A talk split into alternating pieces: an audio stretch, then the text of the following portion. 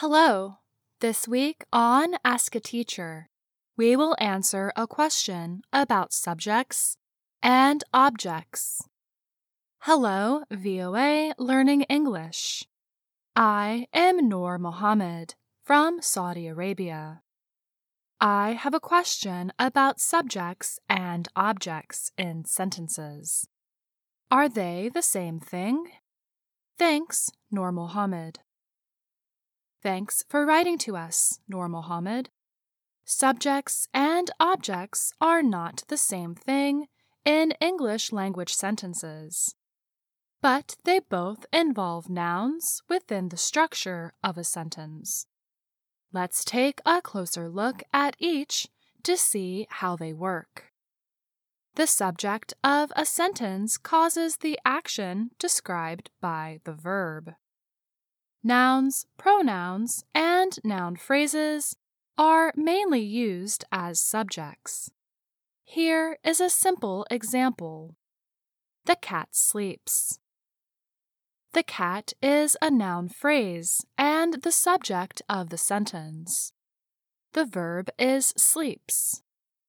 Subjects almost always come before their verbs in sentences. Other kinds of phrases can also become subjects of sentences. For example, a verb phrase can become a subject. One kind of verbal phrase is called a gerund, the ing form of a verb. It acts as a noun. This means that it can be the subject of a sentence. Walking is a great form of exercise. In this sentence, walking is a gerund and is the subject. It is not a verb. Other grammatical forms can be subjects too, like noun clauses and prepositional phrases. Now let's move on to objects.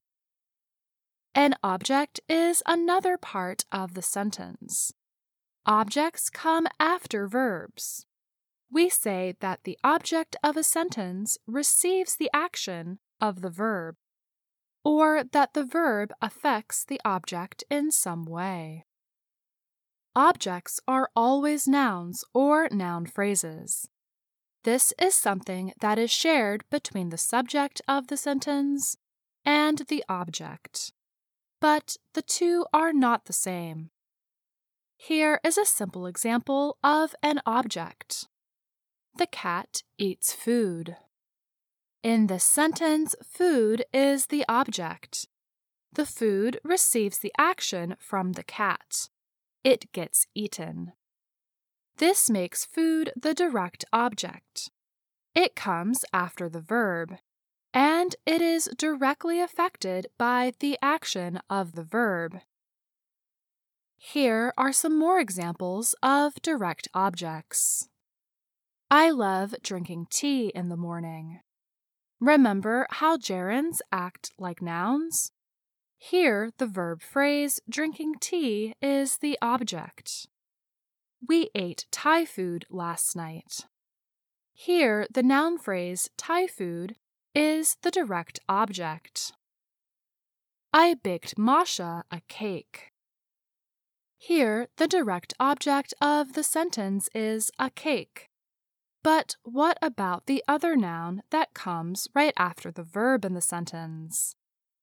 Masha is the indirect object.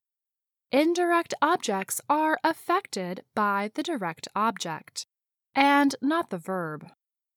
Indirect objects need a direct object. So, in this sentence, we did not bake Masha. We baked the cake for Masha. Here are a few sentences to practice. Find the subject and the object, direct and or indirect. Write your answers below in the comments or send us an email at learningenglish at voanews.com.